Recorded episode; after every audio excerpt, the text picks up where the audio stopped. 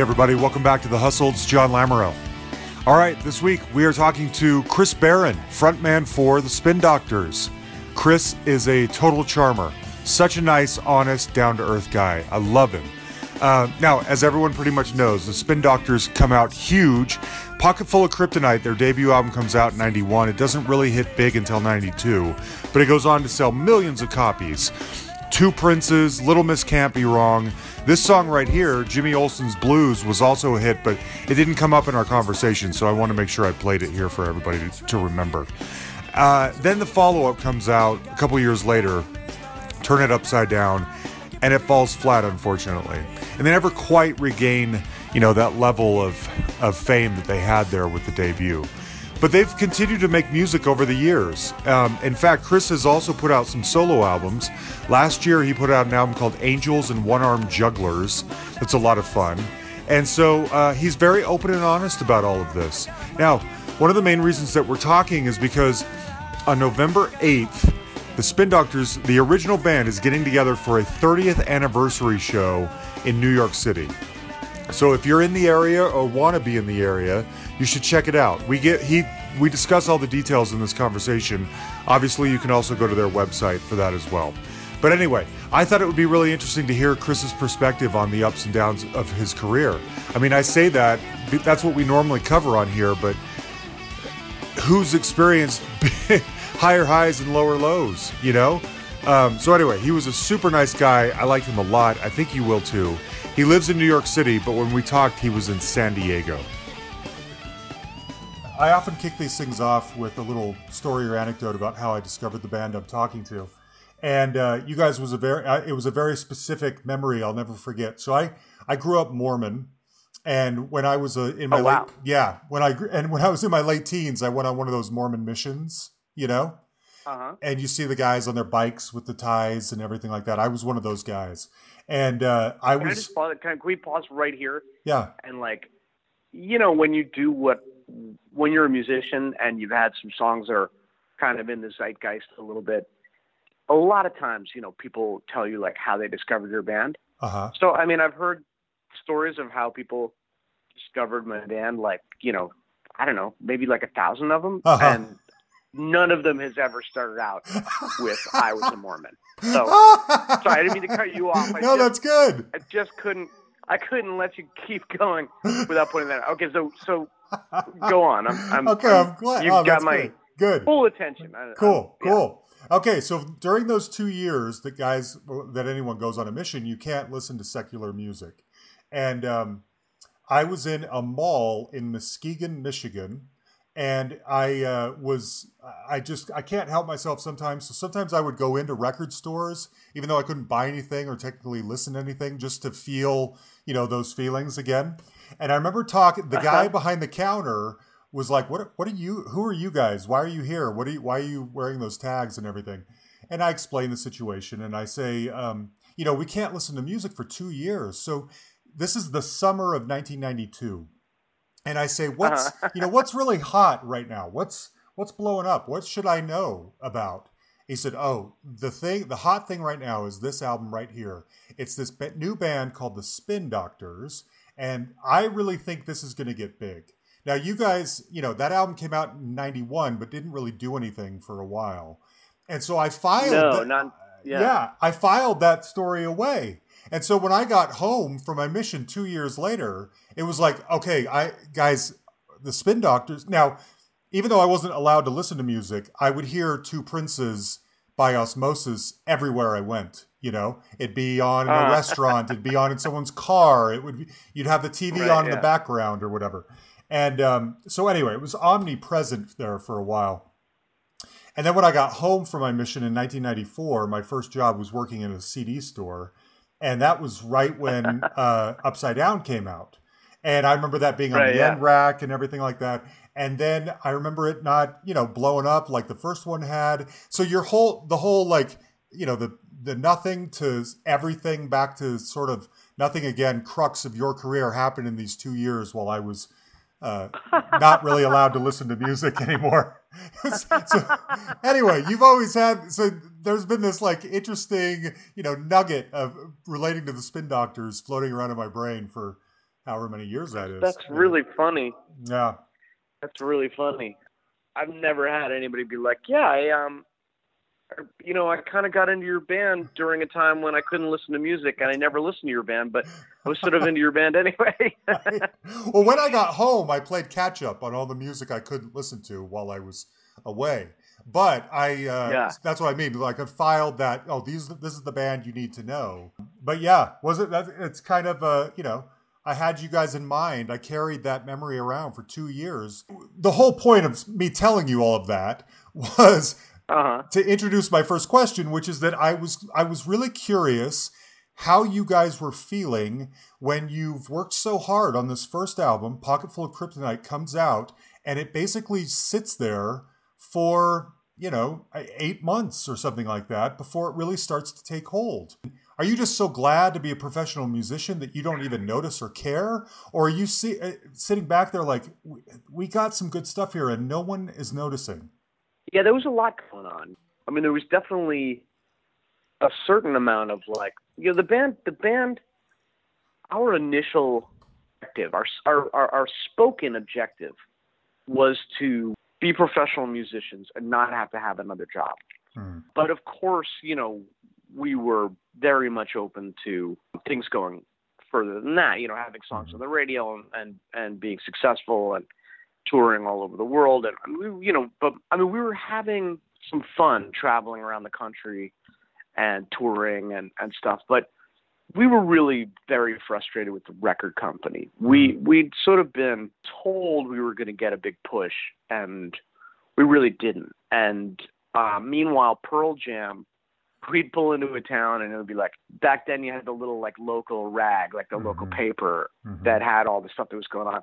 Be like a full page ad for Pearl Jam's record and a full page ad for Pearl Jam's gig, and it would be like nothing about us. Yeah. And you know, the the record company really wasn't spending any money, so there was a level of frustration because we knew we had a really good record, Mhm. and we were also, you know, like a dynamite live act, and we just knew that we weren't getting um, any real promotion from from the company. But eventually, um, a couple things happened at the record company. I, I recently found out that I hope she doesn't mind me mentioning her by name, but Laura Curtin, who was like the head of radio promotion, eventually had a drinking contest with some of the upper brass of um, at Epic, and was like, "You guys, you're nuts. You got to push the Spin Doctors."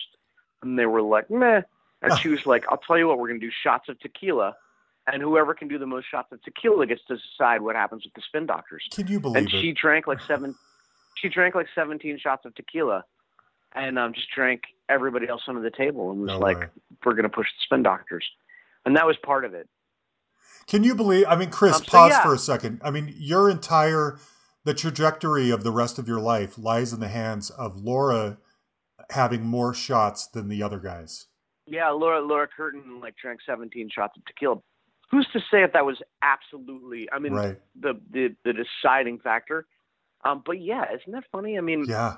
I, I was astounded when I was told that story. There was Yeah. there's a couple of things that went on that were kind of instrumental. There, was like there was a guy named Jim McGuinn who was like the program director at um, a station called WEQX in um, Albany, New York, or, or maybe it was Southern Vermont. I can't remember, but I remember Jim. I've known Jim for a long time, and he at one point wrote a very impassioned uh, letter to uh, Epic, and that helped a lot too. He Mhm. wrote this letter. It was like, "You guys have one of the best bands in the country on your roster. You're not doing anything for them. And he he had been to remember the record Achtung Baby, the. U2 rep- record. Yeah.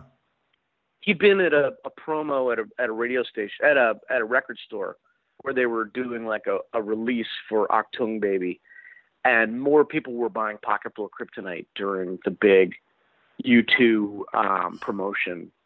And then they used Little Miss Can't Be Wrong for like a commercial for a local like pizza and sandwich hmm. shop.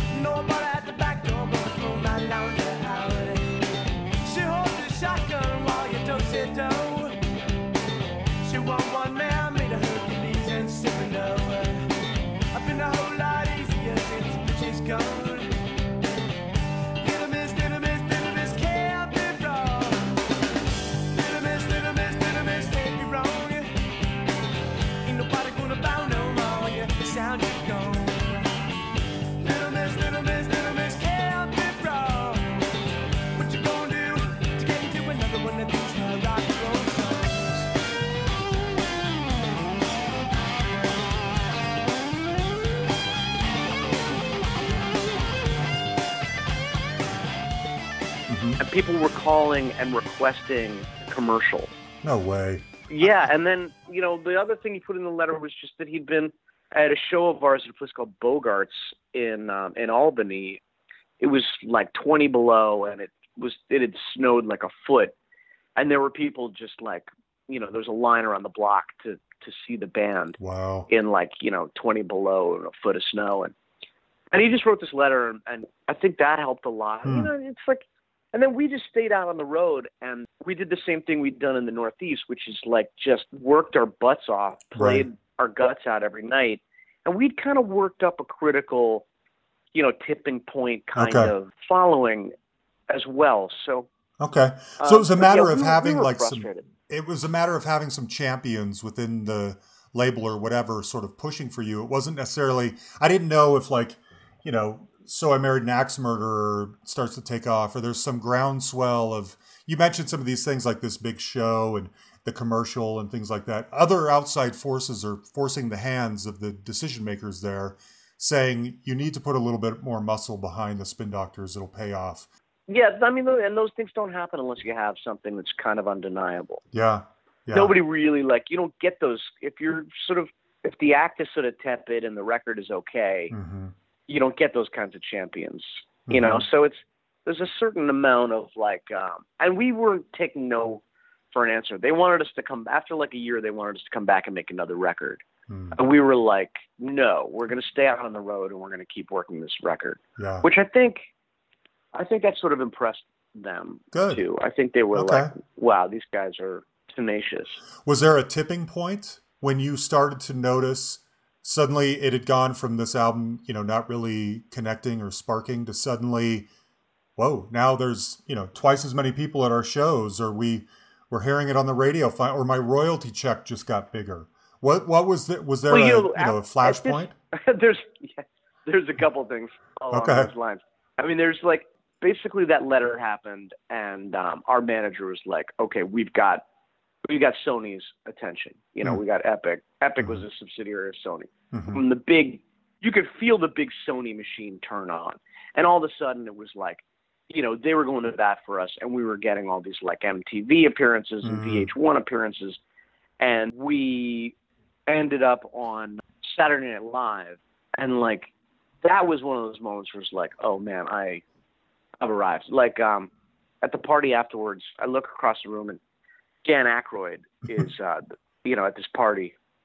I'm like, oh my god, I gotta go talk to Dan Aykroyd. You know, Wow. not just not just because of the SNL thing, but but also because of the Blues Brothers, which is Yeah. a huge seminal movie in my life. That movie's genius because it really like collates all of those like seminal influences, like even just like the the Skip James like reference. Like Skip James isn't even in it, but but you know Right. Johnny Lee Hooker. It's like everything from Yeah. Johnny Lee Hooker. you know, and Cab Calloway Oh yeah. to like Aretha Franklin and uh, and Ray Charles. And anyway, so I had to talk to him. So I'm thinking, okay, well, what's my like entree? What's my you know point d'appui, my point of departure with him? Right. And I'm like, oh, he's a harmonica player, and you know, he'll know my friend John Popper. Mm-hmm. So I'm like, great. I'll walk up to him and I'll start talking about John Popper. So I walk up to Dan Aykroyd and I'm like, hi, uh, Mr. Aykroyd. He's like, call me Dan. Okay, Dan, you know, um, my name is Chris Barron. I'm the lead singer of the Spin Doctors. And he goes, I know. Then my brain exploded because I was like, oh, I had this whole like entree with him and Dan Aykroyd knows who I am. Mm-hmm. Mm-hmm. So that was huge. But then there was like there was another moment. You know, things were happening. We're going all over the place. We're playing bigger and bigger places. The song is on the radio now, Mhm. but I'm still kind of broke. You know, so yeah. I go to an ATM machine. I was on the West Coast. I think it was in the Northwest. It was in like Portland or something. And you know, I'm used to having like my balance be like two hundred dollars or four hundred dollars or something like that. You know, Right. and like my balance is like fifteen hundred bucks. I'm like, holy fuck, you know, bank errors. But I'm like, I'm not going to say anything. So, you know, I like, I go back the next day because I'm like, I wonder if I still have that fifteen hundred bucks. Uh-huh. it's like, it's like thirty five hundred bucks. oh man. What the fuck? And then I, I'm like, well, shit. And I go back like a day or two later, and it's like fifty five hundred bucks. And I'm like, whoa, what the fuck? And then like I go back, I'm like, the bank is going berserk and giving me all this money, and um, and then I go back the next day, and it's like fifty thousand dollars Oh. in my ATM account. And I like called up our manager. I was like, "What's going on?" He's like, "You're getting paid, dude." And um, you know, and that was like the only bank account I had. So I had to open up like other bank accounts. You know, like I had to open up big boy bank accounts. yeah. Right. Right. But- Oh, that's the best. No one's told a story like that before. That is great. That's exactly the kind of thing I want to know. You know, when you're Yeah. out there on the road, are you uh, headlining these shows? Are you playing? Are you opening for? I don't know who, Cake or something like that. Who? What? What's your tour? no, we um didn't do a lot of opening gigs. We opened for the Blues Traveler. Yeah. Um, we did a lot of sort of shows with those guys where it was like, you know, we went on first and then and like we would do like a a big like segue with them. Like Mhm. we'd be playing and then they would like come out one by one and all eight of us would be on stage. Oh, and then one by one we would like walk off stage. Mhm. and then then the blues traveler would like just continue with their set. Because we were like pals with them. Mhm. we didn't do a lot of like opening gigs. We we sort of went with the police you know the police never opened. They were always Mhm. like a headliner. Okay. and we kind of went with that plan. We were like just we wanted to be a headliner so we mostly just headlined. We didn't like Mhm. go out and be like an opening act. We we sort of um just worked our way up through the ranks as a headliner Mhm. and we did eventually open up for the Rolling Stones, which Ah, amazing. you know you get offered that, of course you're going to do it. Yeah, yeah.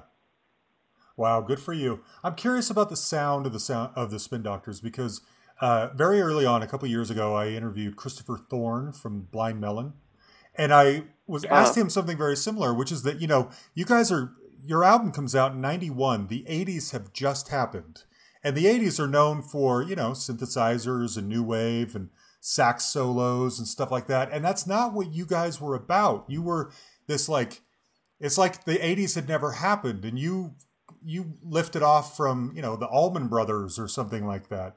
Is that what was going on with you? Is that what sort of helped form your sound? Were you just not interested in the hallmarks of 80s production? You went back deeper than that?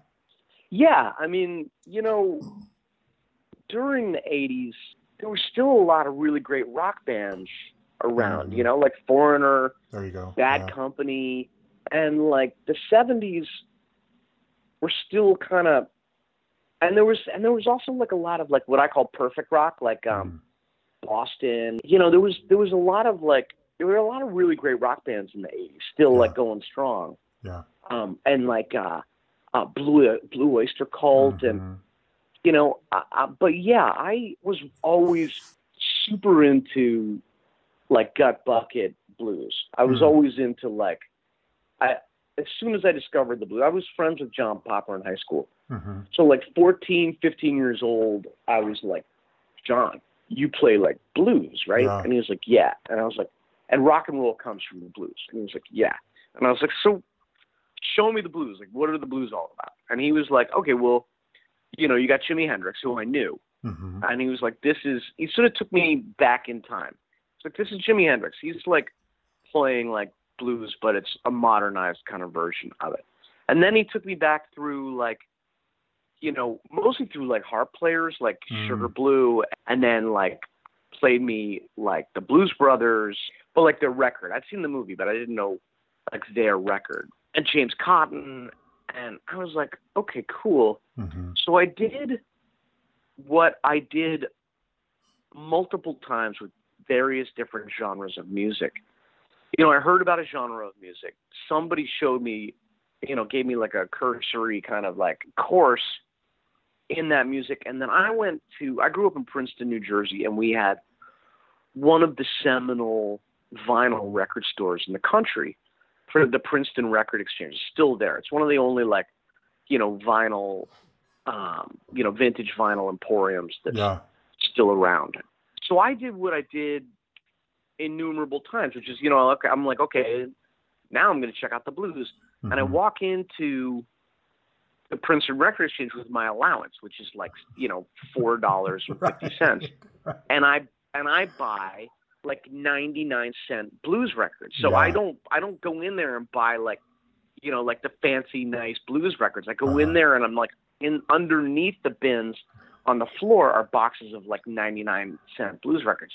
So I bought all these like I bought like Clarence Gatemouth Brown and Mm. these funky, funky records. And one of them was a compilation called um, Memphis Blues Again, Volume Four. Nothing to do with the Dylan song, and it was all these like, all of these like just gut bucket field recordings of these random, you know, Mississippi um, musicians, presumably like recorded in their own homes. Hmm. Um, and I never heard of any of these people again. And um, I fucking flipped over this shit. Yeah. It was all Yeah. it was all like mostly it was like just guitar and vocal or guitar and harmonica and vocal. There was one like piano vocal Interesting. sung by a woman. The only person I ever heard of again was a woman named Van Hunt, who Hmm. was like a sort of a you know a barrel house Yeah. like belter. She sang a song called Jelly Selling Woman that my brother flipped out over. I had a brother who was like two years younger than me. So he was, you know, I was like, at this point, I'm like 14, my brother's like 12. And he flipped out over this Jelly Selling Woman song. Every morning, like we would listen to records while we were getting ready for school, and I had to play him that song like over Mhm. and over again. hmm Um, but I played that record for John, and he was like, "Oh, that's the Gut Bucket Blues," and he wasn't interested in that stuff at all. Oh, really? Um, but Huh. I was no Okay. because John was trying to play the harmonica um, like Jimi Hendrix, yeah. which is to say, sense. in John's mind, the harmonica had been treated like like a horn, Mhm. like a horn section. You yeah. know, he was like he would always be like up until a certain point, up until like Sugar Blue, guys were playing like on the harmonica. They were playing "Reela Do Da." Mhm. Screela doo da. And he's like, I don't want to play Screela Do da. I want to play long lines. So he was into Mozart and like Hendrix and and even even like horn players like like John Coltrane. Hmm. And he was interested in playing long phrases and long solos on the harmonica. You know, he didn't like a lot of those crusty old guys. Mhm. Me, I like knew a little bit of music theory. I loved that stuff because Yeah. all of a sudden, you know, I'd been listening to like Yes and Oh, early Ian Genesis. playing Oh, Jethro Tull. and yeah. and Genesis, yeah, exactly. Yeah. And so like none of that stuff was really stuff that I could play. Mhm. And I was listening to like Simon and Garfunkel, but the picking was really complicated on that stuff. And this was like I kind of knew chord progressions. I knew the concept of chord progressions, and I knew the concept of a 12 bar blues because I'd kind of gotten that from John. So now all of a sudden here was like music that I could follow. The Mhm. guitar playing was really rudimentary. It wasn't. I couldn't even play the stuff these guys were playing at that point, but I could kind of follow and see what they were doing a little bit. And Mhm. all of a sudden, I, here was like a music that wasn't about like technical elaboration on an instrument. This was music that was about um, about emotional content Hmm. and um, and making the audience like care. Yeah. And all of a sudden, I was like, oh, that I can do. Yeah. Like I can't play Aqualung. I can't be like Right. take out an electric guitar and be like, "Meow, doo, doo, doo, down, down," Right. you know. Uh huh. Um, but but I can like I can bang out rudimentary chords and come up with like lyrics and sing my guts out. Yeah. And um and that opened up the whole thing to me. And then cool. right around that time I was taking guitar lessons. And my guitar teacher taught me like a Harry Belafonte song Mm, and a Fleetwood mhm. Mac song and hmm you know, a Simon and Garfunkel song, you know, rudimentary versions. And I took a chord from like each of those and kind of put them in my own order. He came in for the next thing, and I was like playing these chords, and I didn't even know if he was going to be mad at me. I didn't even know if he was going to be like, stop fucking around and play the shit I told you to play, Right. Right. you know. But he was Yeah. like, he was like, looked at my little chord progression. He was like, oh, that's cool. You know, you take some chords you like and you just kind of play them for a while, and then you know, after a while, you start singing like do do do do do da da da da da. Uh huh. And if you do that long enough, it turns into lyrics, and uh, you write those down in a notebook with the chords, and that's how you write songs. That's it. And I was like, what? Yeah. Are you kidding me? Didn't you write two princes at like 17 or 19 or something like that? I like was that? 19. Yeah, I was 19. 19 when I wrote Two Princes. One, two, princess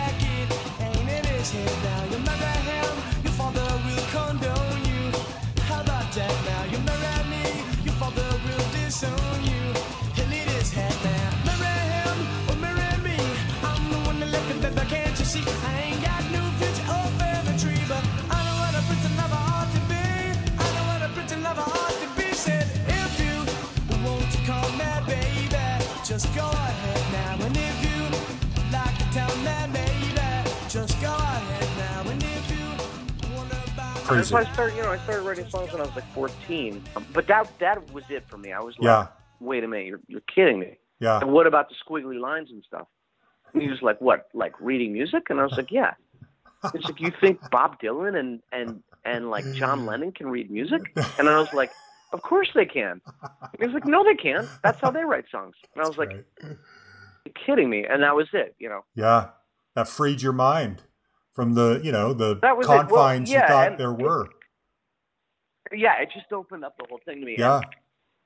yeah. And then from then on, I was Okay. just like writing my brains Okay. out. Cool. And then and then I came at it. I came at it all from like a creative writing standpoint. Interesting. Okay. Um, tell me about the best part of the height of Spin Doctor's success. What when you look back, Um, or while it was even happening, if it's Dan Aykroyd across the room, if it's I don't know what. Tell me what the the memory you take with you most fondly from that period. Tell me what it is. I mean, if you put a gun to my head and you're like, what is the single greatest memory, you know, rock and roll memory of your Yeah. life? I'd have to say, I'd have to say that, like, on my deathbed, I'm going to think about this story. Like, Mhm. we're opening up for the Rolling Stones. I had been at the Sunset Marquis, and I ran into one of the guys who'd played guitar with um, the Black Crowes. I can't remember Oh. who it was. and Interesting. I feel bad that I can't remember who it was, but he was like, "Oh my God, you're opening for the Stones. All right, here's the lowdown." And he was like, "You know, every night Keith Richards and Ron Wood play snooker." Oh, really? Yeah, so the, it was the Voodoo Lounge tour. So there was like when you get into the Voodoo Lounge, like find the snooker table, and eventually Ron Wood and Keith Richards will they play snooker every night. So Mhm. they'll come out.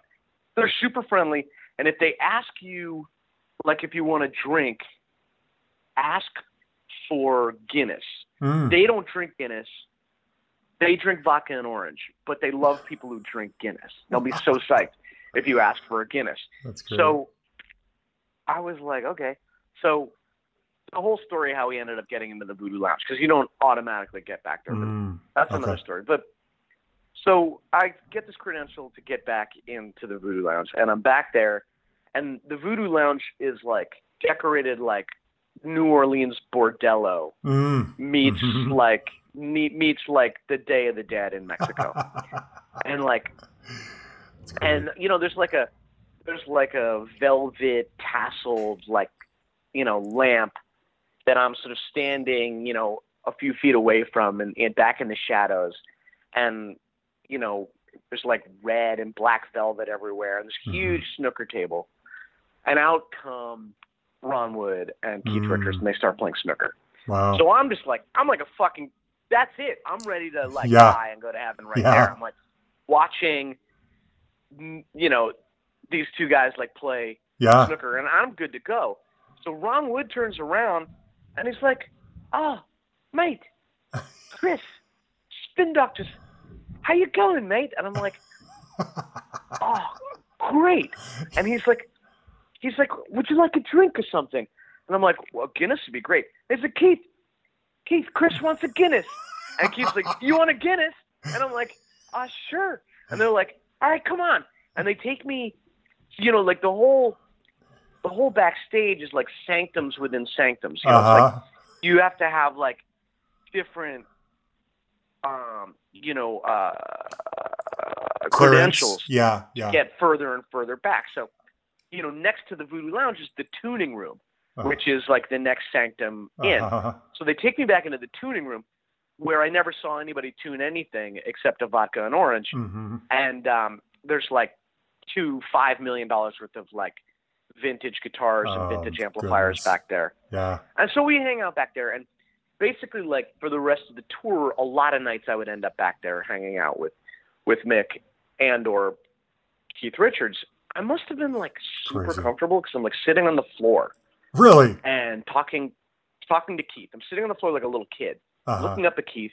We're talking about like him going to like Sun Studios and Muddy Waters, like Oh man. painting the walls there and you know he's talking about what a sweet guy Muddy Waters was and um you know uh Chuck Berry and kind of what a difficult time he had working with Chuck Yeah, Berry and how yeah. like he was such a huge hero of his and uh, but it was really like tough working with him and That's and incredible. like He's just and you're part of the and like those crew. guys yeah and I'm There's no like Chris isn't good and me. enough to be here. You're there. You're sharing the no, moment with no, him. no. And We're just shooting the shit. Just Yeah. shooting the shit. Like, just talking about. And I'm asking him like stuff, but you know, like just like, uh, you know, it it had been amazing. I've watched them play a bunch of times, so I was just soaking in. It was like uh, like a graduate school workshop in Mhm. rock and roll, Yeah. hmm and those guys are so cool. Yeah. Like, I finally figured out how to describe how cool they are. The way I, the what I always say is like they're the word cool was invented to describe them.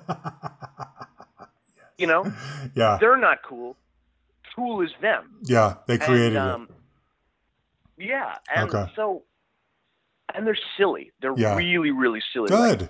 like Keith Richards like grabbing Charlie Watts around the shoulders and being like, "Oh, you horrible little man," and like, sort of Monty Python kind of sense of humor. And so I'm just like, I'm sitting on the floor and I'm looking up at him and I'm like, "You guys are just like having a really good time." yeah.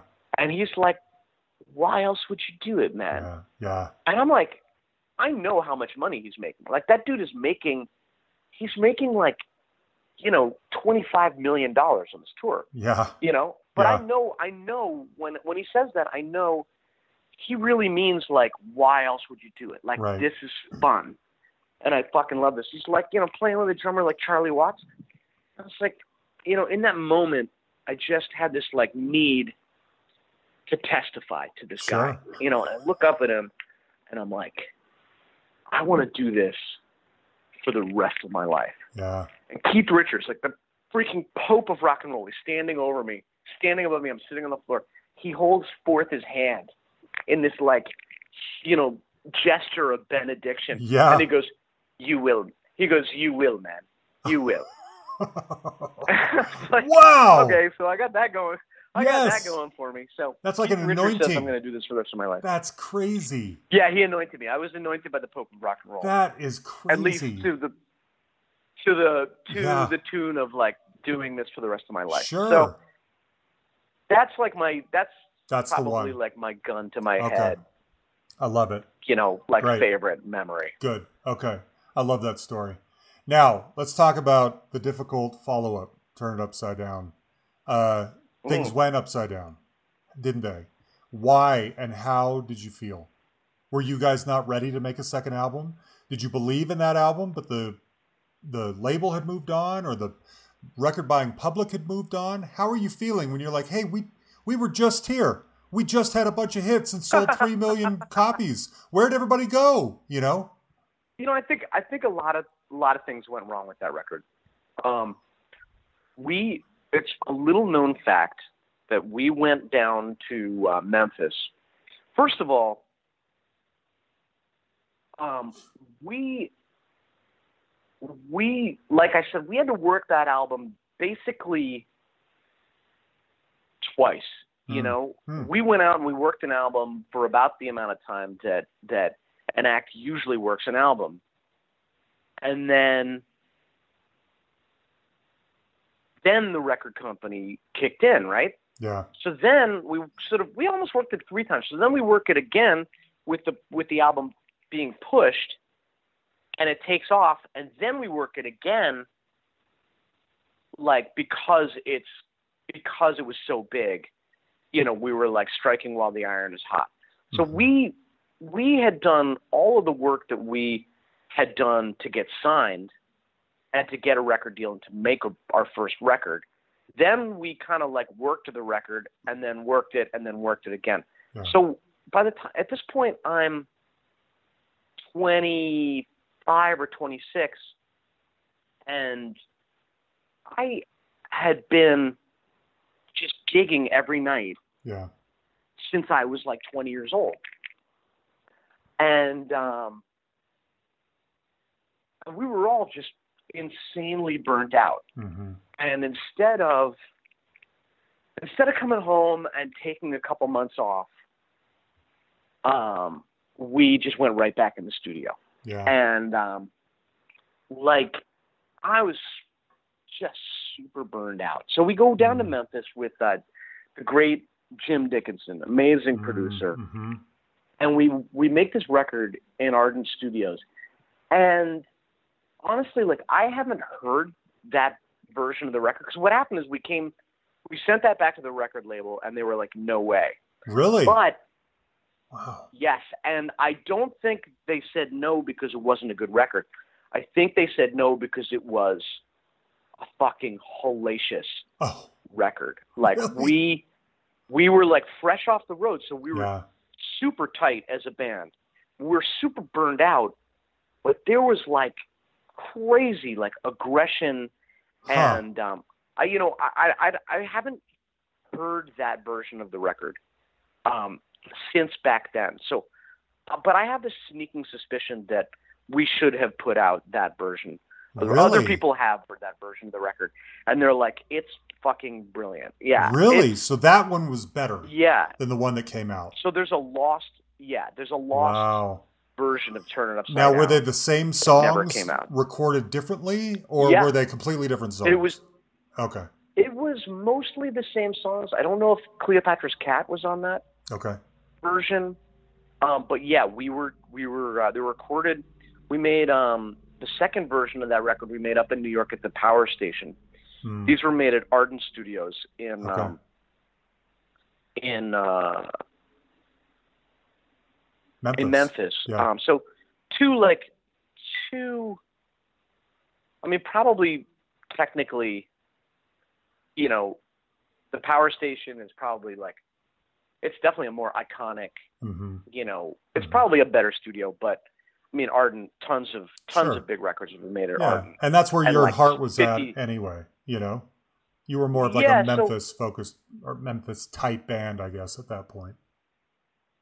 Well, we'd recorded at uh, we'd recorded, we did Pocket Full of Kryptonite in New York. Oh. A lot of it we did at um, at the power station. Mm. Um, so we'd recorded there before, but so that was that's number one. Hmm. First of all, you know, we we redid the record and we probably shouldn't have redone it.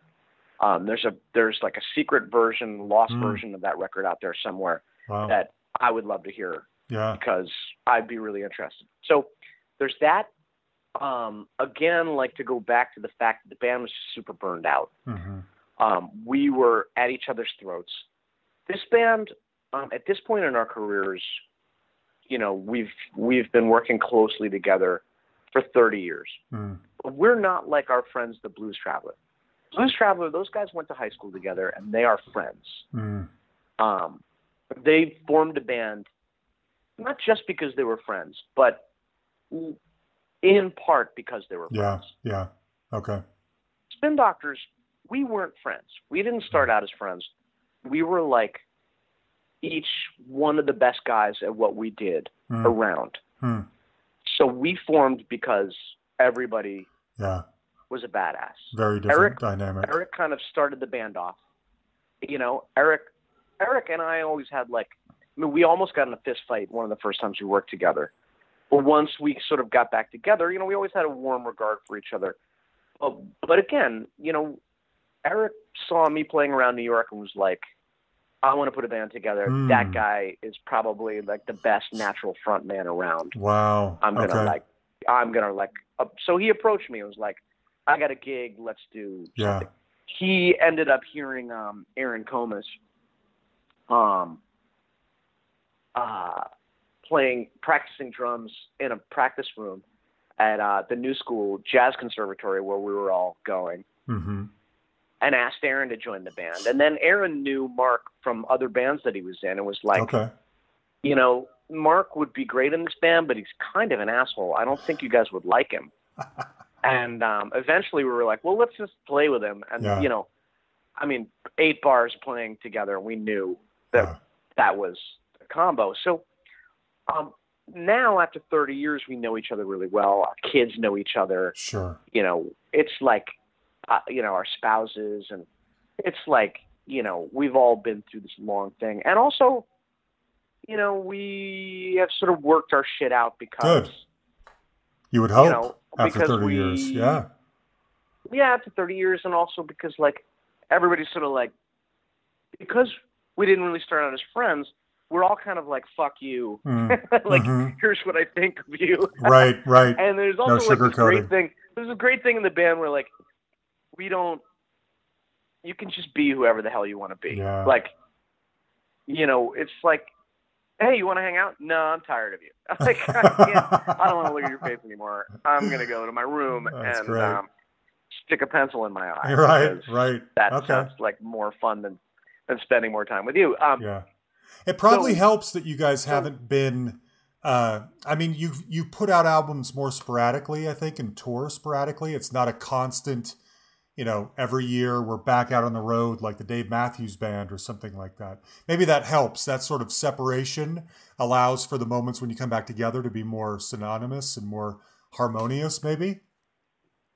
possibly. Um, I mean, we're all just really strange guys with Yeah. very strong personalities and very different personalities. yeah. Each guy in the band is just so distinct and so different. Um, you know, uh, and that's why I think that's why I think our chemistry musically is so strong. And Mhm. and what really keeps us together is that chemistry. You know, each Yeah. one of us um, values the other guys hmm because you know there's a lot of people who are amazing players who never end up finding an ensemble that they can play with Yeah. Yeah. um, that has the kind of chemistry that the spin doctors have Yeah. and when we start playing music it's like um, it's as a unit we are just super expressive and Yeah. super reactive to each other and Yeah. able to respond in this very spontaneous kind of way. Good. even in even in songs that we play, you know, seemingly the same way every time, there's um, a lot of like musical interaction Yeah, inside of the band because just because we have this amazing chemistry and we sure. just really hear each other. That's very clear. And I wanted to ask you about that specifically because one of the knocks, especially of that particular album, was that it was very jammy. You know, like songs kind of stretched out, maybe. And I'm telling you what I've read, I'm not telling you what I think, but that songs were sort of Yeah, yeah. stretching out as jams longer than was necessary. And I wondered if, and you would, I mean, you would, I don't, I'm not a musician, so I don't know, was the jamming aspect, and maybe whether that's in this album or any other album, is the jamming, especially for this album, is that something that you guys really dig about it? Like we like this, or is jamming ever a a replacement for a song idea? You know, we jam because No, we're not case, exactly no. sure what to do. No, here. no. no. Okay. No, in our in our case, no. In our case, I think like of all of the jam bands, Yeah. I actually think we are the band that succeeded in. Uh, oh, not that the other ones haven't succeeded, but I think we've consistently um, always had very strong Mhm. song ideas, and and it's always been our, you know, intention um, not to replace good songs with jamming. We've always seen the songs as like vehicles for improvisation, but you go. also but also the songs have to be good songs. I mean, Yeah. that's my whole songwriting is like my whole, you know, raison d'être. You know, it's Mhm, my whole reason mhm. for being musically. Like, I, I um, I get crazy when we try and work on material that isn't up to a certain standard. It's like my worst nightmare playing a bad song or a or a mediocre song. Yeah, I can imagine. And um, yeah, so you know, we we came up playing like jazz. So you know, we've always we've always really worked hard to have songs that were Hmm. that were very strong. You know, musical ideas, very strong lyric ideas, and very strong just song Yeah, ideas. So good. you know, I, I think I think Pocket Full of Kryptonite stands up really well. Yeah. I- oh, it I, um, does. I'm very critical of my own stuff. I, I'm I'll be the first person to be like, you know, I'm not sure entirely how successful you know an album is or something like that. But yeah. but I I feel very strongly that um that's a very cohesive record, and I think that the improvisations really um you know follow very strong musical Yeah, ideas I agree. and very strong musical threads and um I actually think you've got to believe Ah. in something is also really strong. In fact, um, in some ways, well, I'm going to ask you in a second what that laugh meant. Um, I, in some ways, I wondered if that would have been a better, you know, um, second chapter after Kryptonite, because it was a little, slightly a little poppier. You know, songs like "She Used to Be Yeah. Mine" was is in keeping with what I bet your fans and regular people wanted to hear from you in that moment.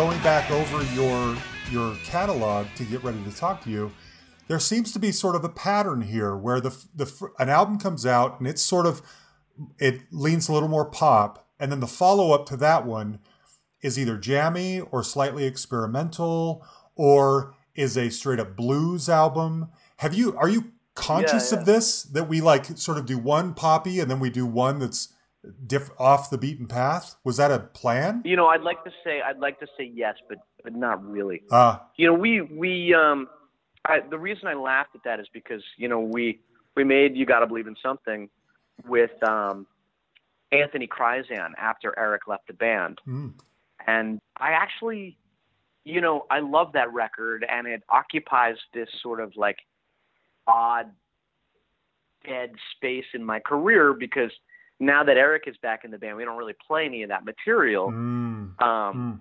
but I've always really loved that that record, and um, some of the songs on there I really love. Um, "She Used to Be Mine," I think it's a really great track, Yeah. and um, uh, "Where Angels Fear to Tread," and um, that was a really great moment for me um, because we made that record with Danny Kortchmar, Mm, who's just a great, great producer yeah.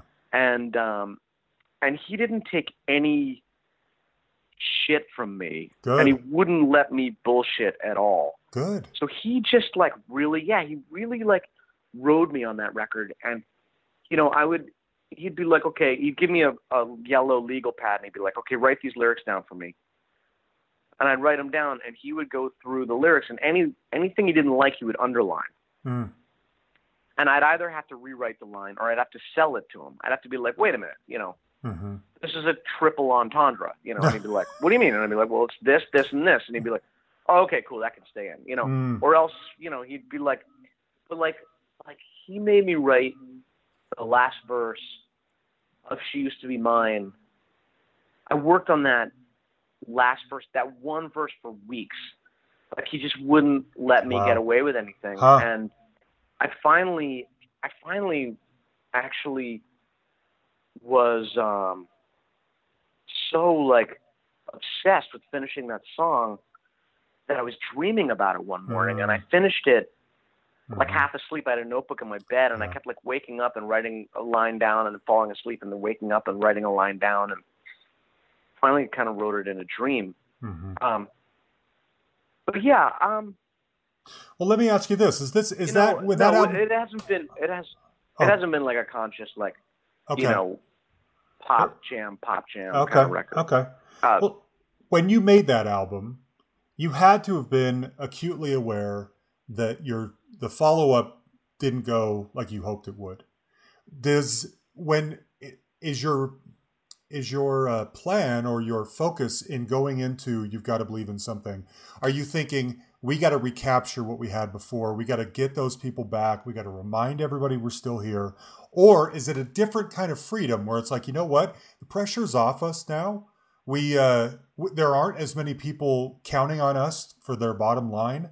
Let's just go do whatever we want to do and see what comes out. We were sort of fighting for the support of the record mm, company. Hmm as much as anything. You know, on the first record, the label kind of, you know, like I said, we really had to like fight and fight and fight until they kind of like came through for us. The second record, I think we put out the wrong first single. We put out Cleopatra's Cat first. Got his hands on Caesar spats. The heat was on as you could see. So he phoned on to Mark Antony. Whoop-doop-bip-diddly-dee-dee. Said my girlfriend's cat is smaller than me. Whoop-doop-bip-diddly-dee-dee. My girlfriend's cat is smaller than me. Said Brutus had an eye for clothes. He saw them spats, he said, I like those. Caesar had no thing to say. Except Jesu Christe Domine. Et tu te well, Jesu Christe Domine. Et tu duty where the Senate tried to sympathize. It was this cat they should despise. And Farmer told his whereabouts. Uh, that was um, a very strong opinion from our manager at the time. It was like the classic he thought we could sort of stretch the record out longer if we put like a slow burn tune out first, Mm. and um, we weren't getting a great reaction from from radio, and just like a, lot of hubris behind that decision. I didn't feel super secure about it, but I deferred to him, and um, it came out. And instead of debuting like, you know, pretty far up the charts, it didn't have a lot of confidence from um, the label, and um, and like you know, radio. I think if we were coming off of something a bigger hit, they would have gone for it. But Mm. you know, we put that record, we put that out, and it was we were fucked kind of from the beginning. It came out it charted at like number 23 and it never got higher than that and it kind of fell off the charts and and um you know the label um we still had a really strong live following at that point in time but the label their support was kind of waning and then we our Eric you know left the band and then uh we made this you know record with uh with Anthony and yeah I think we're kind of fighting for the To get it back. you know kind of for the support of the label Mm. we made an amazing record and you know like I don't think the, the label was into it Mm. like very into it at all from the beginning Wow. just from a like you know back then and maybe to some extent still once you weren't you know just kicking ass Yeah. labels they they just in that point in time they weren't really sticking Yeah. with bands you know if they that. struggled at all Yeah. Uh, So- so let me ask you this. I mean, you've gone from this massive success. Um, we talk, we touch on sensitively on here some of the business side of of how all this works. You know, Kryptonite sells like three million copies or something like that. Two Princes is still heard all the time today. You know, could you can you live off that peak of success for the rest of your life, or have there been lean times? Have there been times when maybe you couldn't become be a professional musician you had to do something else or has there always been a pretty steady and i'm not i'm not trying i hope this isn't too insensitive but a steady stream of sort of you know mailbox money. Two princes is going to be used in a commercial or a movie or a something and i'm going to be good for a while. Yeah i do i do okay. I'm, okay. I've never had to like do anything but music. Okay. Um never had to like take another job. Okay. Um and yeah you know the royalties kind of continue to roll in. Um and i i have to continue to work like i have to i have to make money as a musician hmm um like i can't just do nothing and and be like set okay for life. But Mhm. I um, I own an apartment in New York. Um, I drive a Subaru. Um, my apartment's like just a, sort of a regular two bedroom apartment. It's a nice Yeah. apartment, but it's not like some kind of lavish luxury, uh-huh you know, crazy apartment. Um, you know, and I and I I can like uh, go out to dinner if I want to and take a Good. vacation. okay But I don't drive a I don't drive a Ferrari, you know, and I don't Mhm. have like I don't have like a vacation house in the Riviera or a yacht or anything like that. yeah Um, you know what I mean? I have like, a, and I and I'm not like I don't have a super lavish, you know, lifestyle. I like to buy a good bottle of wine here Sure. and there, and uh-huh go out for a nice dinner. yeah Um, but yeah, I'm, I'm okay like, I'm I'm set up you're good to be a professional musician for the rest of my life. good You know, Good. That's Yeah. it. You deserve it. That's great. Uh, I know you're really into cats. Do you do you have any kids? yeah, I got a daughter who's 19. Okay. Um, you know, she's the apple of my eye. Sure. Um, and uh, and I'm married. Um, Uh-huh. not to her mom. Okay. I, I was never with my kid's mom, um, but I'm married um, to a musical theater actress who is like the most hilarious human being on the planet. How long have you guys been married? I'm actually in San Diego. I've been married. Um, we've been together for ten years. We've been married. Uh, February will be our sixth okay. anniversary. Yeah, I was going to ask you. Very. Oh, go ahead. I'm sorry. I keep cutting you off. No, no, that's okay. Well, I was going to ask you. Are you you're in San Diego because she's doing some Huey Lewis musical? I've never heard of a Huey Lewis musical, but that sounds awesome. What is this? It is awesome. Good. Yeah, she's there's a new Huey Lewis musical that's like in development right now. They're they're um they're doing a run at um the the Old Globe Theater in San Diego. And of course, like my wife is like best friends with Huey Lewis now. So Mm. That's great. they totally they Oh. totally hit it off. Of I want to be best friends Everybody with Huey Lewis. I would love that. Great. Uh, me too. Everybody Yeah. loves my wife. Like everybody's like everywhere I go, when I go back, people are like, if I bring my wife, people are like, "Oh, hey, it's great to see you. Uh, where's Uh-huh. Lindsay?" yeah, it's one of those. I know what you mean. That's Yeah. great, man. Good for you. You deserve that. Yeah. That's great. Um, now I want to ask you about your last thanks. solo album because, um, you know, we. I feel bad giving all the other albums, the other Spin Doctors albums, short shrift, but you know we've been talking for about an hour. Let's talk about your last solo album. It's kind of a unique sound. There's, there's even there's like a couple of tracks that sound almost ragtimey and sort of country. Yeah. You know, Americana. It's called Angels and One Armed Yep. Jugglers for anyone who doesn't know. Sword swallowers and smugglers.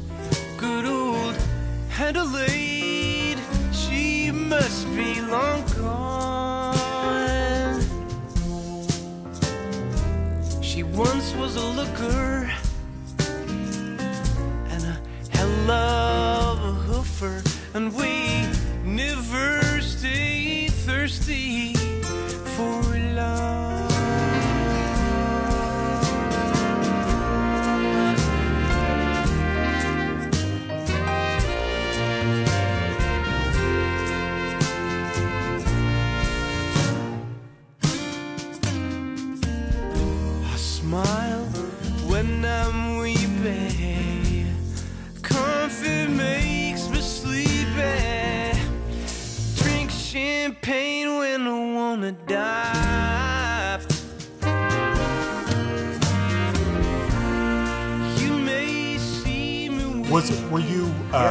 consciously trying to kind of expand your your repertoire in this thing? What was the thinking?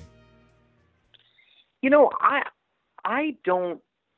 It's funny because I don't think about music in terms of genre. Oh, I mm. I have I see like I see music as like particularly like the music that I play as like along a spectrum Mm, from from like rudimentary um you know blues through like ragtime and jazz. Like i just see music as as a spectrum rather than or a continuum from like blues through jazz. And you know with country and all these other things in the middle. So when i'm like writing a song i'm never like i'm going to write a little jazz standard or Mhm. i'm going to write a heavy metal song like i just for me a song is sort of a proposition Mm, i'm like this might make a good idea for a song yeah. and I once I solve the riddle of the song, which is to say, once the lyrics all make sense, they all hang together, they all um, refer back to the title in a cohesive way. They're you know they hang together in a way that elaborates the central idea of the song, and the music is composed in such a way that it supports that and is diverting and interesting and and full of of like interesting ideas, then I'm like, oh, I wrote a Mm. little jazz stand. Yeah. You know, afterwards I'm like, Okay. oh look, I look what I did, you know, and Mhm. it's or I wrote something that's kind of like an old Gary Davis blues song, or Yeah. you know, it's it's it's it's funny because when you're a musician, you have tons of conversations with music journalists, Mhm. and you know, it's a music journalist's job to categorize Mm, music and organize music, you know, verbally into into these um, groups so that their readers and their listeners can like make sense of what they're talking about and decide whether they want to go out and, and acquire that music or not. My job is like making music, Yeah. Yeah. you know, and it's it's very very different. So, you know, it's just I never think about genre. It's Okay. like just not sense. really something that's much of a concern to me. Although, you know, I'm deeply interested in like the ideas of like blues and jazz and um, you know, they're all but to me it's all kind of music. So Yeah. making this record I just had tons of tunes lying around. Okay. And these were the tunes that kind of like work together best on the record. Good. Okay. You know, you mentioning, I had a question for you, and you mentioning music journalists kind of reminded me of it. Um, I'm curious how you handle criticism um, because there are people who love Two Princes, and then there's people who never want to hear that song again. You know what I mean? Every every successful artist out there has people who love them and people who despise them, and it just comes Yeah. with the territory. And I'm curious how you parti- you personally handle that kind of criticism. Are you somebody who, like an actor, would say, "I don't read my reviews, I don't care, I don't pay attention," hmm or is it like, Yeah. "Yeah, I do take that stuff to heart, and uh, it hurts, but I do my best to get it pat through it." What do you do? I used to take it really personally. Um, and I used to want to like, if somebody wrote like a review that I thought was unfair, you know, if somebody Yeah. has like, if somebody has something to say about something I've done and, and it's, and it's fair, then fair enough.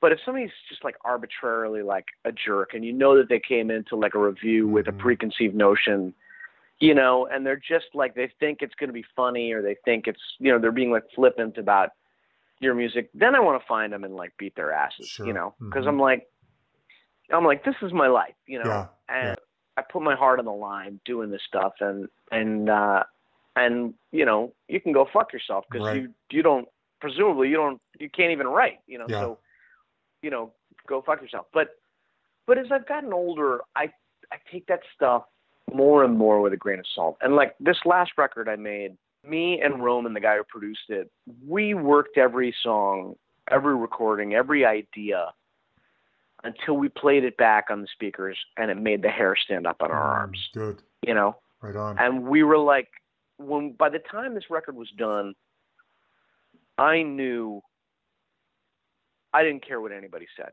because Yeah. I knew I had made exactly the record. So if it came out and it got panned, I would have been like, well, people just didn't understand it or whatever. It wasn't Mhm. what people wanted to hear, but it was definitely what I wanted to say. Um, so, I mean, I think, you know, uh, my friend Jeff Cohen, is a great writer, he always says, like, if you do what you think is right, you know, if you're making a Mhm. record and you, you're like, every step of the way, you do what you think is right. And, and like, maybe you get some advice. Like, I, I rarely solicit, you know, advice when I'm making a record. I've found over the years, like, you're making a record, you decide, you know, in this case, like in the case of Angels and One Arm Jugglers, me and Roman were like, in the beginning, I said, look, you're the producer, I'm the artist. We Mhm. are the sole arbiters, and we have the final say of what happens on this record. It's up to you and me to have the final say. And um, and you know, people are going to come in, they're going to hear this. We'll play this song, we'll play this for some people, and they'll have things to say. But you and I are going to make the final decision. We're not just going to listen to everybody, particularly like, you know, punters who we play Mhm. stuff for Mhm. and um, we're certainly not going to ask for people's advice. And um, I've found in my career, those are the best records. When you decide who's who's making the record, who has the final say. The times that I've like played stuff for people while I was making it and been like, "What do you think? What should I do?" Then I it was like too many cooks, you know, and Yeah. it dilutes the vision. It dilutes the vision of it. Even the title of this record, I had tons of people telling me, um, all my friends were like, "You can't call this record Angels and One Arm Jugglers. That's too like that title is too like indulgent. It's too random. Like, the fuck are you talking about? Like, you have to Mhm. come up with another name." And um, that was like that I listened to. You know, I was like, "Shit, people really don't like this title." right. what am I gonna do? I don't know. I fucking love the title. Fuck. And eventually, like my wife one morning, um, we were like sitting around drinking our coffee, and she came out of the kitchen and she goes, "You know, I think Angels and One Arm Jugglers is a cool title." And I was like, "Cool, fine." Good. My wife Done. likes it. That's it. happy wife, happy life. That's right. Now that it's like this super well, it's the reviews on this record have been like insanely good. Good. I, I didn't even get I didn't get any reviews that were even like lukewarm. Like they, I just this this record got really really strong. Good for you, Chris. That's reviews. great. Good. um, which turned out great and made me feel really good. But like I said, you know, I, I, I made the record that I wanted to make, and Good. I think if you do that, my friend Jeff, I was starting to say, my friend Jeff is like, if you do what you think is right and it doesn't work out, you know that you did what you thought Right. was the right thing. That's right. If you take somebody's advice and you deep down you don't you're not sure about it and you think you maybe should do something else and it doesn't work out, you're going to eat your heart out. Yeah, absolutely. That's how it works. Better to go with your own conviction. Um, now, okay, before we've been talking for a while, you've been so gener- you've been so generous with your time, but we got to talk about this 30th anniversary show. Give me all the details. Yeah, yeah. November 8th in New York. Tell me about it. November Thursday, November eighth, New York City. Um, we're playing at um, the Brooklyn Bowl, which is a venue that we played sometimes, and really, really great venue. And we know Pete Shapiro, the owner, goes back with us to one of the seminal New York clubs, the the Wetlands. He was the owner there. Mhm. Um, we're gonna um, play like all the you know Spin Doctors favorites that people love to hear. We're gonna spend a couple days beforehand and put together some deep cuts, some stuff that we haven't played in a really long time. And I think it's gonna be a really special evening. We're gonna do um, you know two sets with a little intermission in between Good. and um and like some well, just a ton of like I think it's gonna be a wonderful night. I, like a lot of people from our past are like just coming out of the woodwork, you know, and and buying tickets from all over the world to come to the show and be there. You know, I think it's gonna be a really Good. a really special night of music. And this is just And like a one-off um, thing, right? You guys don't do these. I don't even know how many shows a year do you play, or do you just get together like once every couple years for a something like this? No, you know, the the, the original lineup's been back together honestly like since like 2001. Okay. and we've been playing pretty steadily. It's the Okay. original guys, um, and we've been playing. Most years we do anywhere from you know ten to forty gigs. okay. Um, most years we've done more than twenty. You know, most most most like all summer long we're out doing um, shows. We do we do um, what we call fly dates. You know, we like fly out to different places and and uh, we we haven't been on like a uh, just like get on a bus and go out and do a tour. We haven't done a tour like that in a long time. Hmm. Um, but it's it's actually really fun because Good. you know all summer long. You know Thursday I'm getting on a plane and I'm flying out somewhere and then coming home like Sunday or Monday, and I got you know I'm at home with my wife and with my kid and um, um, you know the next week I'm flying back out again. Good. Okay. That sounds like the ideal situation, right? It actually is really great. Yeah. yeah. I mean, It's really great. that's perfect. Your success, all that hard work has afforded you this life, and it sounds pretty right on. I mean, you could maybe aspire to like, you know, millions of things and millions of dollars and record sales and all that kind of stuff, but it would take it would take more sweat equity than maybe it's worth it at this point. You just get to sit back and You know, honestly, like do your thing. my problem with the world today is um, that there's this like corporate focus on like constant fiscal, like financial growth. Mm-hmm. Every company's got to be growing every year, Yeah, good point. and I don't care about money that Yeah, much. Yeah. I, I've had tons of money. I've lost tons of money. I've made more money. You know, mm-hmm. it's way better. I mean, I wake up in the morning and I'm either I either have a show to get to, or like I'm like picking up a guitar and like working on then and working on something. Yeah. You know, and that's like my life is like my life is just like guitars and airplanes and gigs and Sounds songs amazing. and notebooks Yeah. and I work really hard. I don't I don't usually talk about that in interviews because nobody really wants to hear yeah. about how hard you work. They just want to hear about like the you know whatever the chicks in the limousines, you know the romantic kind of stuff. Sure. But like when I say that I work really hard, I mean that I practice guitar for hours a day. I take Mhm. voice lessons. I take guitar lessons. I sit in airports. You know, I'm always flying somewhere. Flights get delayed. I fly to the gig the night before so that I'm, you know, so I wake up in the town and I can't like miss a plane and then miss the gig. Mhm. So I have like, you know, lonely nights in hotels where like I wish I was with my wife, I wish I was with my kid, I wish I was with my cat. Um, you know, I work my ass off and I make a decent I make a decent living and I live comfortably. And um but I don't like I don't do dumb shit. Mhm. You know, I don't like I play my own music. I don't like wear a tutu or like you know what I mean? Or hang Yeah. out with people I have to hang out with people I hate yeah. or you know be embarrassed by like the music that I'm making because it's like pandering Yeah. To some like you know Yeah. uh executive's idea of what's going to sell so that they have the confidence to put like millions of dollars into promotion for it and you know it's it's a good it's a good like you know I think Good. about a couple things you know when I was um a really young guy when I was like 20 um I bought a really cheap flight to to uh, Luxembourg and then I Mm. hitchhiked and, and took a trains down to uh, to Rome. And I spent the summer just living off of being a street musician in Rome. hmm And there was a guy who had a pizza shop that I knew. I was like, man, you know, you could open your pizza shop during the siesta. You know, in Italy, everybody sleeps in the afternoon. Right. You could open your pizza shop during the siesta, and you'd have the only pizza shop open during the siesta. And like all the tourists would like come hmm and you'd make a lot of money.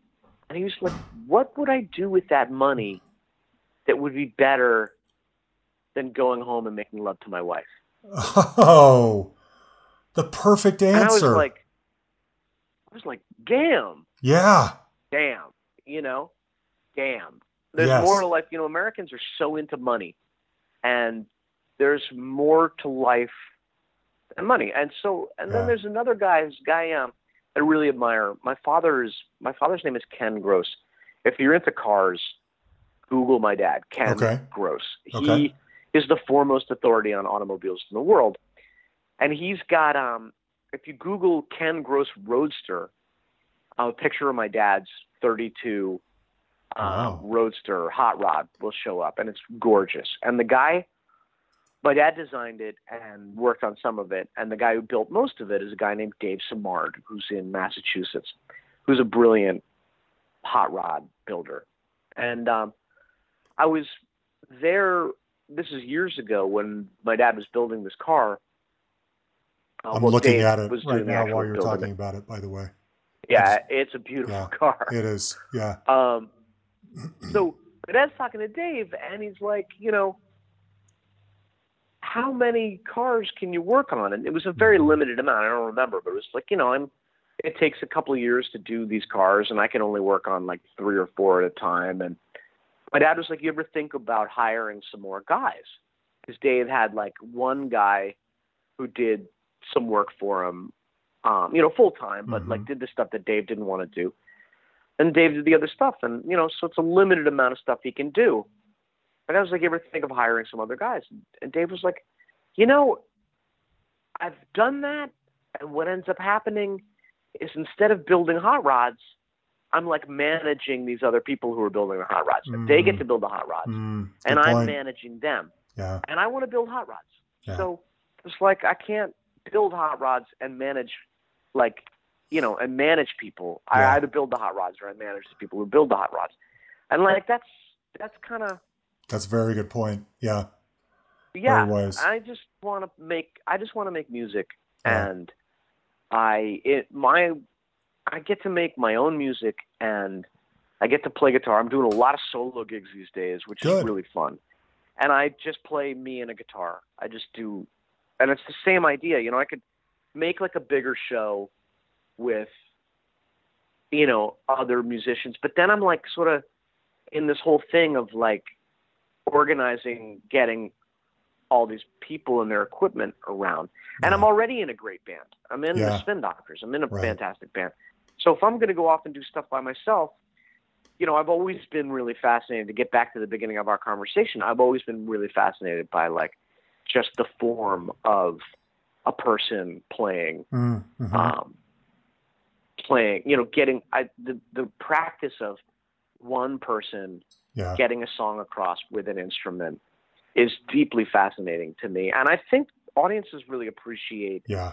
seeing a song broken down to the point of just one person playing it on an instrument because then you really get to see like you know is this song like is this a great song or is it like a gimmicky production Yeah. because a lot of songs these days have a lot of production and underneath it it's just sort of like the same couple of lines being repeated over and over again and there's a lot of razzle dazzle and you know machines making like really cool things happen that are very exciting for your ear but if you were just to like pick up a guitar and try and play it or just a piano and play and try and play that song it would be like wow this is a pretty Mhm. shitty song Right. Right. you know and that's that's kind of like you know with my solo thing right now i i think this record has like a just a great little group of songs on it they all really come off well just me and a guitar playing it if people haven't heard my record the record is like a full production there's Yeah. um, some songs that are that are pretty broken down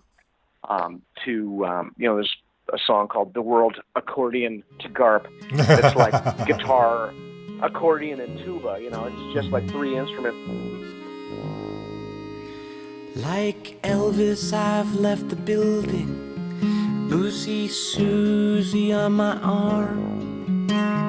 I'm off to make a killing. The sweet life's lost its charm. I know that high above me, there's an order in the sky. Play for the pearly gate man. He'll show you where they keep the pie. And angels blazing on the French horn and the harp. And the world accordion to Garp. La la. La la la la. La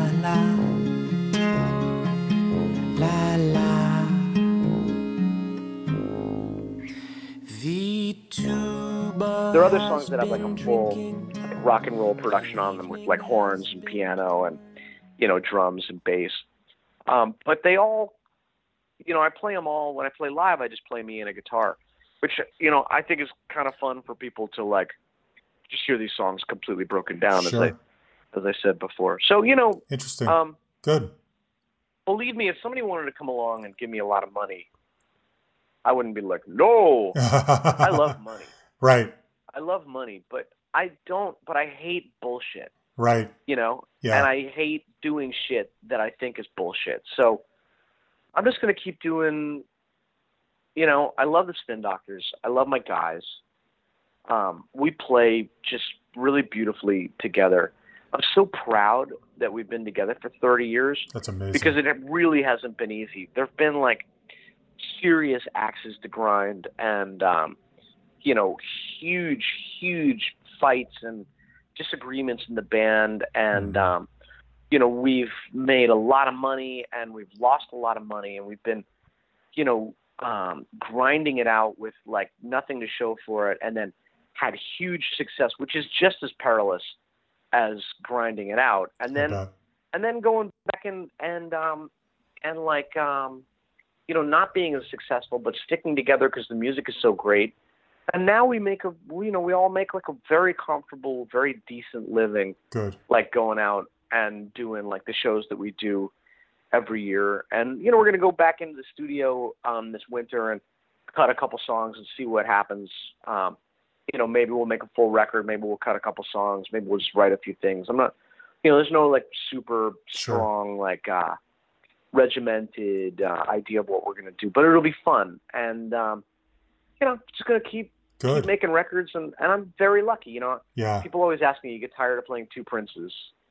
And um, you mentioned Two Princes. There's people who never want to Sure. hear it again, and there's people for whom it's their favorite Absolutely. song ever. It and is. there are people who like are like, I met my wife, you know, hmm to that song. Or there are people who are like, I broke my leg in you know, 12 places. And, um, you know, I would wake up in the morning and it took me like two years to recuperate. And I would put on like Pocket Full of Kryptonite. And Yeah. that record just got me through a very, very dark, dark time. And that's a real story. Somebody was like, I might have killed myself if it hadn't been for that record. Jeez. That's And incredible. so, you know, yeah, and so I'm just lucky. I, I see myself, you know, some people would be like, some people would be like, uh, well, you know, you made a big record and you had a couple hits and then, you know, your career kind of trailed off um, from there and you've never been as successful as you were, you know, in 1994 or 93. And um, it really depends on how you define success. right. And I am not, I don't know, I'm competitive, I'm ambitious, but like success is one of those like funny words. It's very hard to put your finger on. I mean, do do I drink like you know expensive whiskey and go out to dinner when I want to and like Right. you know do I have a Subaru? Yeah, I got a brand new Subaru that I lease Uh-huh. you know, my kid is like my kid is fabulous. My wife is fabulous. Um, you know, come out and see me. I play guitar pretty good. right. Come out and see the Spin Doctors. We kick fucking ass, and Good. you know, don't worry about me. I'm having a ball. Good. That's great, man. That is great. That's exactly uh, the perfect ending to this story. So uh, let me ask you. I we you- we normally you know we're going to insert songs that we talk about on here so people can get a context of what we're talking about, like the World Accordion to go Yeah, and stuff like that. Um, as a closeout song, give me an idea. Yeah. Tell us what song we should play. That I know no one likes to answer that favorite question, but tell me one that you're particularly proud of or you wish people knew more. If you leave it up to me, I'll probably play something off Nice Talking to Me because I think that's a really great album. But what in, you know in, in Chris Barron's world, what's that song that you would just you'd love for people to hear again? Shit.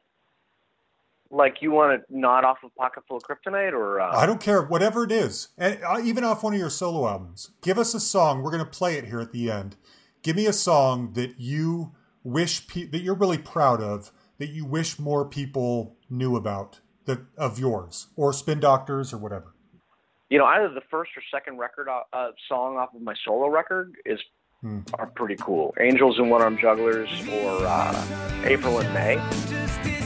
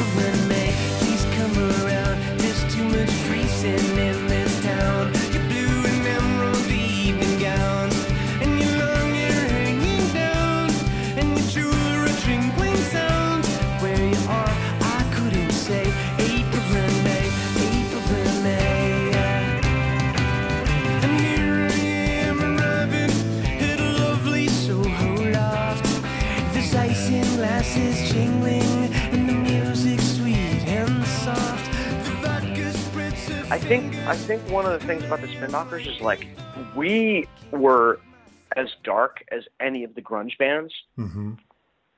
You look at a you look at a song like Shinbone Alley or Refrigerator Car. It's as dark as any Nirvana song or any like um, Soundgarden tune.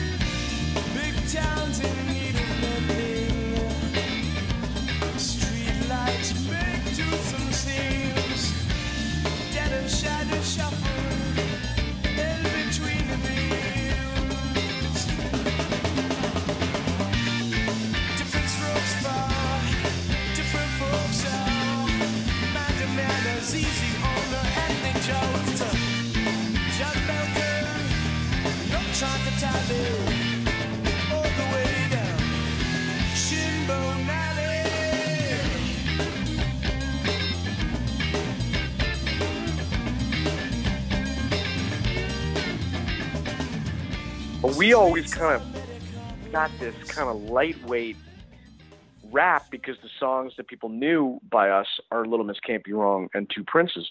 But even like if you look at the lyrics of Little Miss Can't Be Wrong or Two Princes, like those are those are sad lyrics with Yeah. happy music. Yeah. They're Yeah. dark lyrics with happy music. hmm Um, Little Miss Can't Be Wrong. People think it's about my ex-wife or my ex-girlfriend. It's about my dad's ex-wife Mm. who used to like kick kick down my door in the middle of the night and scream at me Wow. until like the veins were popping out of her forehead. You know, with cold cream on her face and like a terry cloth robe and her and her hair out to here. You know, right. like I I had a dark childhood. I went to you know, when I was eight I moved to Australia, I left all my friends behind and ended up at like, you know, a English style, you know, private school where they used Mm. to like cane us. You know, they would like hit us with sticks wow. you know, I those grunge guys got nothing on me. Like I've got as dark a past as any of those guys. But you know, the big difference between the Spin Doctors, um, and you can put this in the podcast. You know, you can Mhm. include this. Like the big difference Yeah. between us and those guys was like we're not nihilists. Mm. You know, we're optimists. Yeah. And, and I always felt like artistically, you, a philosophy or a work of art that doesn't offer people a way out or a way up isn't really very useful. hmm And um, we always prided ourselves, like going back to another one of your questions, we always prided ourselves on having songs that, uh, you know, we put out a record and the record was varied in tone. You know, there are Mhm. different rhythms, Sure. different harmonic uh, landscapes, and different moods. And um, so we weren't like a one mood band, but we had dark tunes and light tunes. And um, you know, it's easy, philosophically speaking. It isn't. It doesn't take a genius to look at the world and see that it's patently unfair and that it's Mhm. full of like suffering and cruelty. You know, people talk about like what is art, what is music. You know, I don't know what art is, but I'm pretty certain it has something to do with, you know, when you look around and you see that the world is corrupt, that your leaders are corrupt, and that um, life is patently unfair, why should you get up in the morning and be a good person? Yeah. when the people who are like running things aren't good people. Why should you be a good person when you're surrounded by like evil and corruption? And you know, we've never explicitly like answered those big questions in our music, but I've always felt like it was our job to, in some sense, tonally, you know, shed light on those kinds of questions. And um, um, and that's kind of Good. what we've always Yeah. been about. So you know, we've got we've got we've, our shit is just as dark as anybody else, forty or fifty. Um, and uh, and like I said, you know, refrigerator car, uh, Shinbone Alley. Yeah. Those tunes are those tunes were as dark as anything those grunge guys ever Cool. did. But we also had, but we had light too. Yeah. Well, you're good at both, and we'll close it out on one of those songs. And uh, I just, I'm really grateful that you talked to me. I've been doing this for about three and a half years, and you've been somebody that I've been wanting to speak to all along. And I'm, cool. yeah, and I'm Oh, really good. glad we finally were able to do this. And um, it's Oh, been good. really fun going back and re-listening to those Spin Doctor albums. It had been a little while for me, but getting ready to talk to you, I wanted to make sure that it was all fresh, and it was a really satisfying experience. And so, thanks for being you, Oh, thank you. Chris, and thanks for talking to Thanks, me. Thanks, John. No, I appreciate it. There you have it, Chris Barron. Wasn't he great? So normal, you know, and nice and self-effacing. I've wanted to talk to him for years, so I'm so glad we finally got this worked out. Thank you, Chris, for doing that. And everybody, November 8th at the Brooklyn Bowl, at the 30th anniversary show of Spin Doc of the Spin Doctors. If you're in the area or can make it or want to make it, those are the details. You can also obviously go on spindoctors.com to to go even deeper. And as I mentioned last year, Chris Barron put out a solo album, Angels and One Armed Jugglers. Check that out as well. And a th- special thanks also to Wendy Jones for helping set this up. Wendy's always great with guests. I wanted to, he listed so many songs to close it out with, but I figured let's go with Refrigerator Car. So that's what we're listening to now. All right. Now, next week, I'm not 100% sure uh, what I'm going to do next week in terms of guests. I have so many backlogged right now. I'm trying to pick through. Uh, I think we're going to go with a very a pretty timely one. I interviewed uh, just last week actually a member of a band that was huge in the 80s, early 80s specifically, a very MTV band that have been broken up for many years, but they just they're in the news because they just announced that they are reforming in 2019, going on tour and putting out a new album. So that's kind of exciting. So I think that's what we're going to do next week. Okay? Uh, huge thanks as always to Yan the Man, my right hand man, for putting everything together. And you guys know the drill. You can find us on Facebook. You can like our page and send us a message. You can please go in. If this is your first time, go into the archives. See if there's any other guests out there that we've done that you'd like. I, I have a feeling you would you will enjoy a few of these. Um, also, you can send us an email at thehustlepod at gmail.com or you can find us on Twitter at thehustlepod. We will be back next Tuesday. Thanks, everybody.